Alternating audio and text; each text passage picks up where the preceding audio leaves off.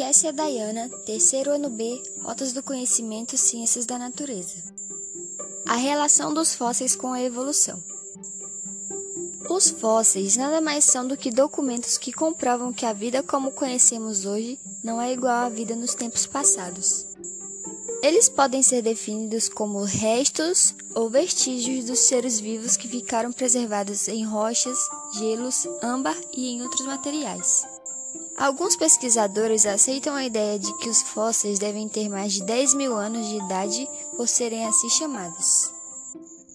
Os fósseis são considerados evidências da evolução porque esse restígio mostra frequentemente organismos bastante diferentes do que vemos hoje.